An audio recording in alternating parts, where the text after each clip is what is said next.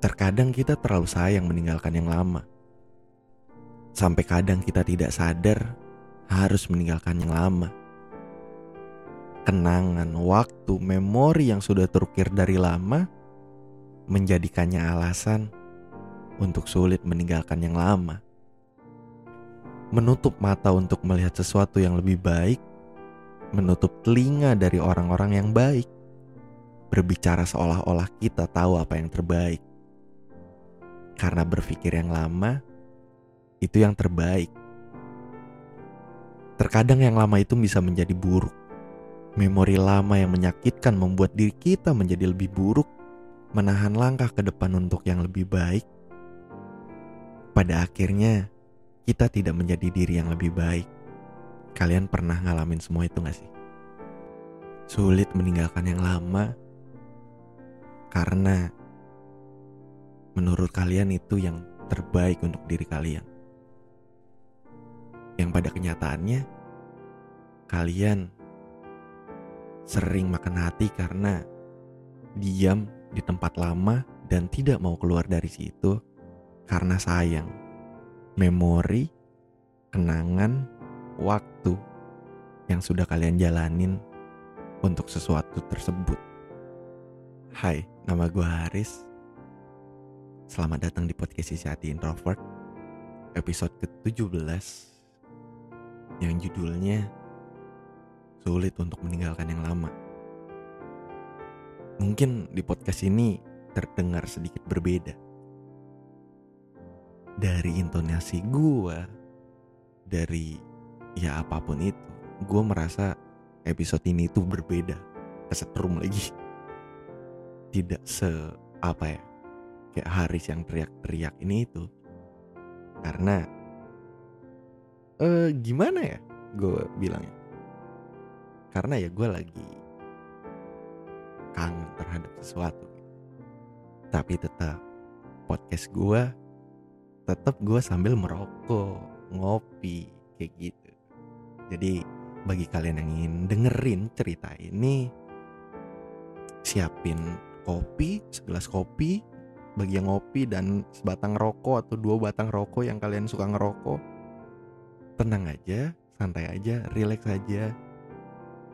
Kalau mau sambil rebahan silakan. Katanya sih suara gua nggak bukan katanya sih. Jadi gini. Gua kan sering cerita ke teman eh sering-sering cerita lah sama temen gua. Entah gua dengerin cerita segala macam kayak gitu giliran gini gue sering dengerin cerita orang lain tapi giliran gue yang cerita entah kenapa suara gue tuh bikin orang tidur gitu. Gue lagi cerita enak-enak gitu ya ke, tem ke teman gue tiba-tiba halo halo halo halo lo kok nggak ada suaranya? Terus gue teriakan woi eh, sorry sorry Riz. Gue ketiduran. Dih curang sekali lo gue kan cerita giliran gue cerita lu tidur. Suara lu enak didengerin buat tidur Riz. Astagfirullahaladzim ya Allah. Sedih banget gitu. So jadi kalian yang mau dengerin podcast ini kalian bisa dengerin di Spotify. Dan kalau kalian yang mau lihat gua sambil record kayak videonya lu bisa lihat di YouTube gua. Ketika aja podcast isi hati introvert kalau sekarang kayaknya udah muncul paling alat atas deh amin. Semoga subscribernya juga naik dan ya gue gini so, sorry ya bagi kalian yang mungkin ada yang dengerin ada yang pengen dengerin selalu cerita gue atau postingan-postingan gue di TikTok. Sorry sorry sorry sorry banget. Gue udah jarang upload karena ya gimana ya kerja gue sekarang malam. Gue nggak pernah kerja pagi gitu. Jadi malam gue kerja siang tuh ya udah rame gitu. Kayak sekarang ini kalau kalian ada dengar suara motor sorry gitu. Jadi ya gue nggak bisa itu. Ya kalau kalian mau bantu YouTube gue grow dan TikTok gue grow dan gue dapet endorse satu segala macam dari situ terus uh, pemasukan dari situ kurang eh nutup gitu buat kehidupan gue sebulan kayak gitu dan buat tempat tinggal. Ya mungkin gue akan memutuskan untuk menjadi konten kreator untuk menemani kalian. Menemani kalian untuk santai dan tidur gitu. Uh, jadi kita mulai ke ceritanya aja ya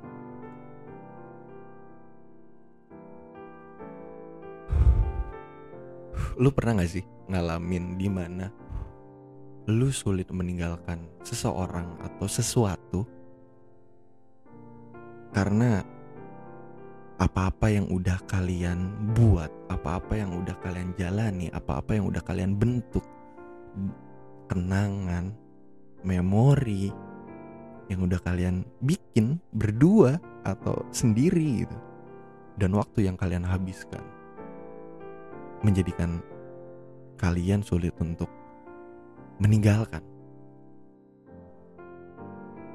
Contoh, contoh, banyak orang pacaran yang udah bertahun-tahun padahal padahal mereka menjalani toxic relationship dan mereka sangat suka berdalih dengan kata-kata enggak kok dia emang lagi kayak gitu dia kalau marah lagi kayak gitu tapi kalau misalkan lagi baik nggak kayak gitu kok. Mungkin dia cuma emosi sesaat segala macam ada beberapa orang yang menampik.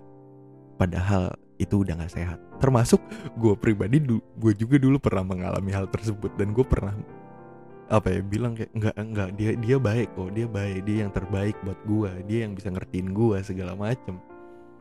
Nggak nggak mungkin ada seseorang di luar sana yang bisa nerima gue padanya di mana fisik gue yang nggak ganteng nggak berduit segala macem gitu.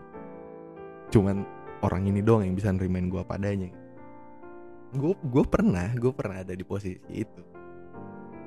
Karena memori yang udah gue buat kenangan yang udah gue buat dan gue berpikir tidak akan ada orang lain lagi yang menyukai gue mencintai gue pada akhirnya gue ya menutup mata dari semua kejadian tersebut dan menutup telinga dari orang-orang yang ngasih saran ke gue kayak gue berbicara seolah-olah gue tahu apa yang terbaik gitu. Karena yang baru itu belum tentu baik buat gue dan gue berpikiran bahwa yang lama itu selalu menjadi yang terbaik gitu buat gue gue tidak menjalani itu hanya sehari dua hari sebulan dua bulan. Gue menjalani hal tersebut itu bertahun-tahun. Contoh gue diselingkuhin. Enggak sih? Kayaknya contoh gue diselingkuhin emang aduh maaf tuh habis minum kopi. Emang gue tiga kali pacaran bang tiga kali diselingkuhin sih? Anjing kan itu tuh oke lah ya pacaran pertama nggak usah dihitung lah karena itu masih pertama banget dan gue masih polos gitu ya. Uh, jadi gue nggak nganggap itu diselingkuhin lah itu juga pacaran pacaran monyet. Mar hey lu kalau dengerin cerita gue anda babi hey. nggak bercanda bercanda mar. Yang kedua gue pacaran kedua itu gue masih polos masih nggak ngerti apa apa ini itu. Pacaran itu apa gitu gimana harus menjalani pacaran gitu dan di mana walaupun mantan gue ini adik kelas gue tapi dia yang udah bisa apa yang udah sering berpacaran lah sana sini bergaul dengan siapa pun. Gue kan anaknya introvert banget tuh ya. Gue kan dulu introvert banget. Tapi beneran gue introvert. Jadi gue nggak tahu gimana harus menjalani hubungan pacaran itu kayak gobloknya gue adalah kayak anjir nggak ini cuman orang ini doang yang bisa nerimain gue gitu. Dengan fisik gue yang buruk rupa hitam gendut rating segala macam. Kayak dia selingkuh gitu pertama kali gua ketahuan. Set ya. Ketahuan HP-nya ini, ini ini dia kayak ya maafin bla bla bla bla bla bla bla bla bla bla. Ya udah gua maafin kedua kalinya kamu nggak akan berubah lagi bla bla sampai pada akhirnya gue sudah tidak kuat. Hmm. uh gue proses dari lu mau tau nggak pacaran gue kedua gue banyak tuh. Dari ada-adaan gue itu ada-adaan gue yang paling baik namanya Dea. Halo deh apa kabar? Dia bilang Riz kayaknya dia enggak deh buat lo deh. Tapi kayak enggak kok dia baik banget. Ya ada-adaan gue ini kayak udah ya udah masa bodoh terlalu lah Riz gue denger dari temen-temen gue bahwa si ini tuh main belakang ini itu terus pada akhirnya gue tahu gitu dari adalah seseorang ternyata dia udah sama ini sama itu gitu. Eh gue total kalau nggak salah lima kali udah diselingkuhin dalam sama, sama satu cewek itu dan gue masih terima-terima aja. Tapi pada akhirnya gue bisa meninggalkan hal tersebut enggak sih? Susah pertamanya. Kayak keluarganya baik itu kenangan memori yang waktu yang udah gue bentuk gitu sama dia sama keluarganya itu yang menjadikan gue sulit untuk meninggalkan dia gitu. Tapi pada akhirnya gue datanglah ke orang tuanya tiba-tiba tuh kan si D ini gini gini gini ini nih orang tuanya jadi gimana ini? Nih ya tante kan Haris punya masalah sama anak tante doang. Jangan sampai uh, Haris sama tante jadi nggak baik lah gitu. udahlah terus ya di situ gue ancur-ancuran serius. Bener terkadang yang lama itu bisa menjadi buruk ya bener. Gue menjadi buruk di situ. Gue sekolah nggak ben eh sekolah gue bener deh nggak ada sih. Tapi kayak waktu di rumah ini itu pikiran gue kacau. Tapi gue masih bertahan. Dan sampai pada akhirnya ketahuan dia selingkuh dengan sensor. Nah, sensor. Kayak itu parah banget lah. Terus gue merencanakan dengan teman-temannya ini itu bla bla bla kayak temennya bilang jangan sampai lah. Kayak memper, mempermalukan dia di depan umum ya. Iya nggak akan. Gue putus kayak gue narik dia ke belakang. Parkiran sekolah gue masih ingat. Dan itu berat sangat sangat berat untuk meninggalkan yang lama sumpah itu susah banget buat uh, ninggalin yang lama. Karena ya itu kayak biasanya gue sehari-hari sama dia ini itu terus tiba-tiba harus nggak ada gitu. Gue bilang kayak kayaknya intinya gitu ya gue udah lupa. Pokoknya gue pegang kepalanya dia. Kayak apa sih namanya? Kalau lu ini apa sih? Tangan telapak tangan lu ditaruh kepa atas kepalanya dia gitu kayaknya intinya kayaknya udahan segala macam terus uh, eh, gue pesan ke dia sekolah yang benar ini itu yang benar kasihan mama gitu mama sama papa lu gini gini gini gini ini dia nangis dan gue menahan nangis sih kayak dia nggak berkata apa pun kayak ya udah akhirin aja gitu. Terus habis itu udahlah. Plong sih sumpah. Pada saat gue ngomong itu sangat sangat sangat plong beneran sumpah demi Tuhan. Itu beneran plong tapi ya itu gue walaupun tahu dia masih sama yang itu eh enggak ding waktu itu dia katanya udah mulai renggang lah kayak jadi gue masih ja, bukan jaim ya gimana ya gue masih memperhatikan dia dari jauh lah walaupun dia udah nyakitin gue kayak ya udah pulang gue ikutin dari belakang. Dia tahu ngikutin terus pas dia udah sampai rumahnya depan gangan rumahnya gue ya udah searah lah rumah gue terus gue cabut nggak ngomong apa-apa. Kayak gue apa ya? Yang bikin gue berat di mantan gue yang kedua adalah itu. Karena orang tuanya kayak kayak jaga dia baik-baik ini itu habis itu setelah berapa bulan lah bulan kalau nggak salah pada akhirnya gue bisa meninggalkan dia dengan beneran ninggalin gue berhenti lah pacaran ini itu gue adalah gue deket beberapa cewek tapi gue mikir waktu itu kayak gue nggak akan pacaran setelah lulus sekolah. Gue deket-deket deket-deket aja sama cewek gitu. gue pengen pacaran tapi ketahan masih ada trauma lah gue tidak mau uh, terus gue pacaran lah ke mantan gue yang terakhir yang ketiga setelah lulus sekolah. Itu pun suatu ketidaksengajaan karena waktu itu gue lagi di Bali.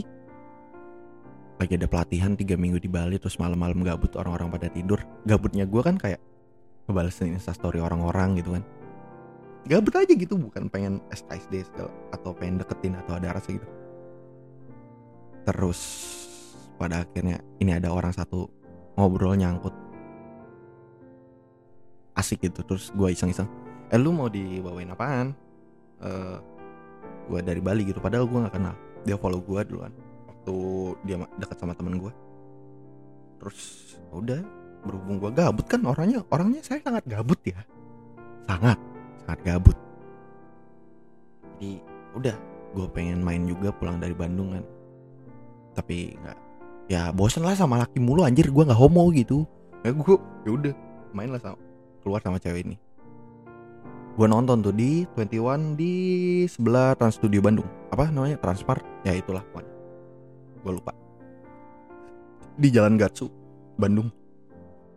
Terus gue nonton sama dia. Terus hadiah yang gue bawa eh apa ya oleh-oleh yang gue bawa kopi itu gue sampai lupa gitu. Pada akhirnya ya singkat cerita gue deket sama dia 6 bulan 5 bulan kalau nggak salah. 5 bulan tanpa status pacaran entah 4 bulan gue lupa gue pun nembak juga ke, ke dia nggak pure nembak. Dan singkat ceritanya gue pacaran setahun. Setahun pacaran covid. Habis itu uh, hati gue entah kenapa dari pacaran gue kedua itu dia ketahuan selingkuh lewat DM Instagram. Di mana hati gue nggak tahu sih hati gue selalu bukan selalu sih. Hati gue nggak enak pasti gue langsung untuk ngecek gimana? Mantan gue yang kedua itu sering login Instagram di HP gue terus gue uh, perasaan gue nggak enak terus gue record lah. Jadi typingan si passwordnya kelihatan ketahuan gitu. terus yang kedua tahun pacaran email dia ada di gua. Kenapa email dia ada di gua? Bukan gue yang minta tapi dia minta bantuan gua buat kayak ngirimin tugas segala macam ya 80% waktu covid tugas gue yang ngerjain. Walaupun gue tidak kuliah dia di kelas gue hmm, emang basic Haris pinter anjay. Canda canda canda. Tapi ya itu. Gue ngerjain tugasnya dia segala macam terus ini filenya mau dikirimin sama gue atau sama lu gitu. Sama sama gue katanya. Ya udah mana minta emailnya? Dikasih lah email dia dua-duanya. Gue nggak tahu dia ada email ketiga. Terus suatu hari setelah setahun pacaran setahun lebih pacaran gue mulai curiga perasaan gue nggak enak.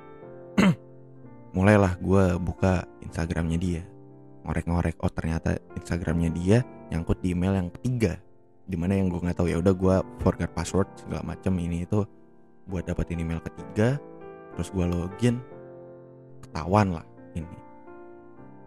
Dan gue masih maafin ya lu tau lah ceritanya kalau misalnya ada yang dengerin podcast podcast sebelumnya. Uh, setelah itu gue masih nggak bisa ninggalin karena apa apa yang udah kita jalanin berdua gitu. Susah emang. Terus gue maafin. Oke dia mulai ini terus yang kedua ketahuan selingkuh dia minta putus tapi gue nggak mau. Balik lagi karena susah karena gue takut untuk hmm, tidak ada yang bakalan mau sama gue lagi. Terbukti sekarang sampai sekarang saya masih jomblo. Terus. Uh, terus itu. Apa sih namanya? Gue takut untuk melangkah ke depan dan gue lupa untuk mundur satu langkah untuk melihat semua yang terjadi dan maju dua langkah. Gue melupakan hal itu semua. Pada akhirnya gue tidak menjadi diri yang lebih baik. Dan gue hancur-hancuran di situ. Gue kerjaan hancur-hancuran. Jujur kerjaan gue waktu itu gue sampai izin ke bos gue pak saya mau izin ini ini ini mau nyelesain ini ini, ini. untung bos gue sangat baik. Kayak ya udah Riz selesaiin dulu aja masalah masalah lu gitu. Beneran gue gue cabut itu sehari itu. Nggak jadi seninnya gue nginep di kantor gue bilang besoknya gue pengen nyelesain ini ini ini itu. Bos gue ngizinin. Mantan bos gue gue masih maafin segala macam tapi hmm apa ya?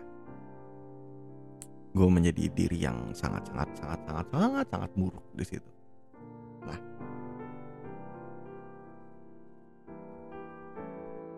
nah habis itu,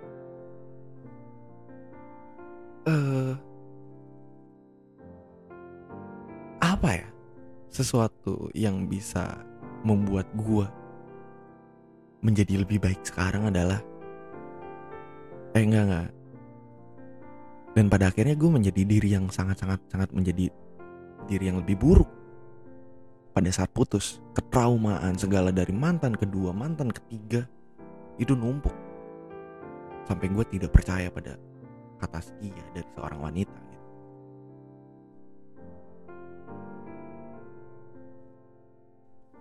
ini pun berlaku kayak terkadang kita nyaman di zona nyaman kita sendiri.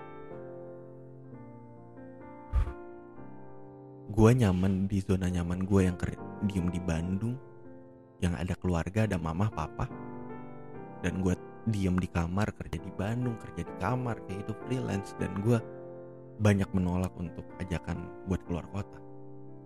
Waktu itu gue kayak ini yang baik buat gue karena gue nggak bisa meninggalkan orang tua gue waktu yang gue pengen. Selalu ada buat orang tua gue gue pengen membuat kenangan dengan orang tua gue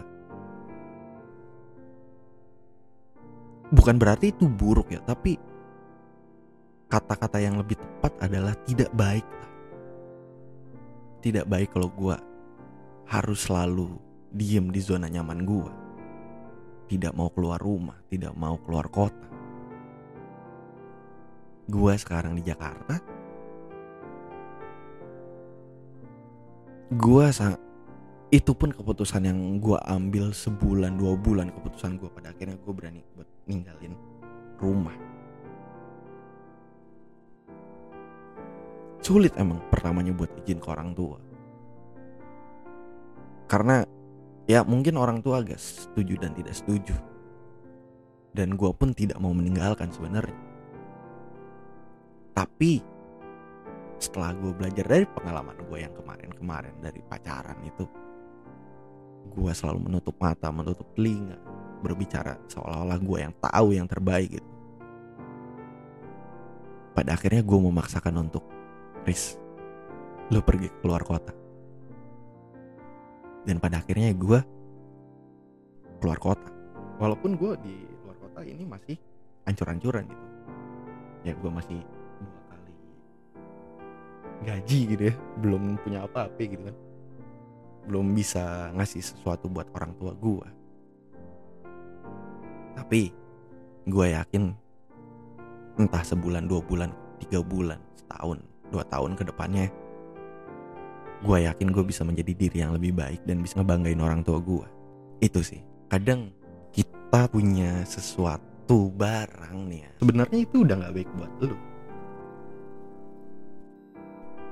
Contoh, barang-barang yang membuat kita teringat akan kenangan buruk. Entah entah itu pemberian dari mantan segala macem atau misal nggak bisa move on dari tempat itu gitu. dan kalian ada sih beberapa orang yang mengurung diri karena tidak bisa keluar dari tempat tersebut karena dia berpikir bahwa ini tempat satu-satunya buat gue mengingat orang tersebut jadi ya nggak bisa ke mana-mana dan nggak bisa berkembang lagi gitu sekarang gue berpikir kayak walaupun mungkin nih ya tempat yang gue dudukin sekarang itu tempat yang terbaik padahal ada peluang ke depannya gue pasti sekarang cabut gue percaya meninggalkan sesuatu yang menurut kita sendiri itu baik belum tentu baik. Walaupun pertamanya sulit, tapi jikalau udah dijalanin awal-awalnya pasti sulit banget. Tapi ke depannya lu bakalan nemuin atau merasakan sesuatu yang kayak wah iya bener. Bener gue ninggalin yang kemarin. Gue bisa terlepas dari semua kenangan buruk yang dulu-dulu gitu. Gue bisa menjadi diri yang fresh, yang lebih berguna bagi orang lain dan membanggakan orang lain, terutama orang tua, dan tentunya untuk diri sendiri. Jadi mungkin buat kalian yang masih stuck di situ-situ aja dan melewatkan kesempatan yang sebenarnya udah ada di depan mata, gue cuman pesen tinggalin. Kalau misalkan menurut perasaan lu itu buruk, pergilah. Kayaknya sekian dari gua. Gua Haris Podcast Sisi Hati Introvert Episode ke-17 yang judulnya Sulit untuk meninggalkan Gua Haris dan Bye-bye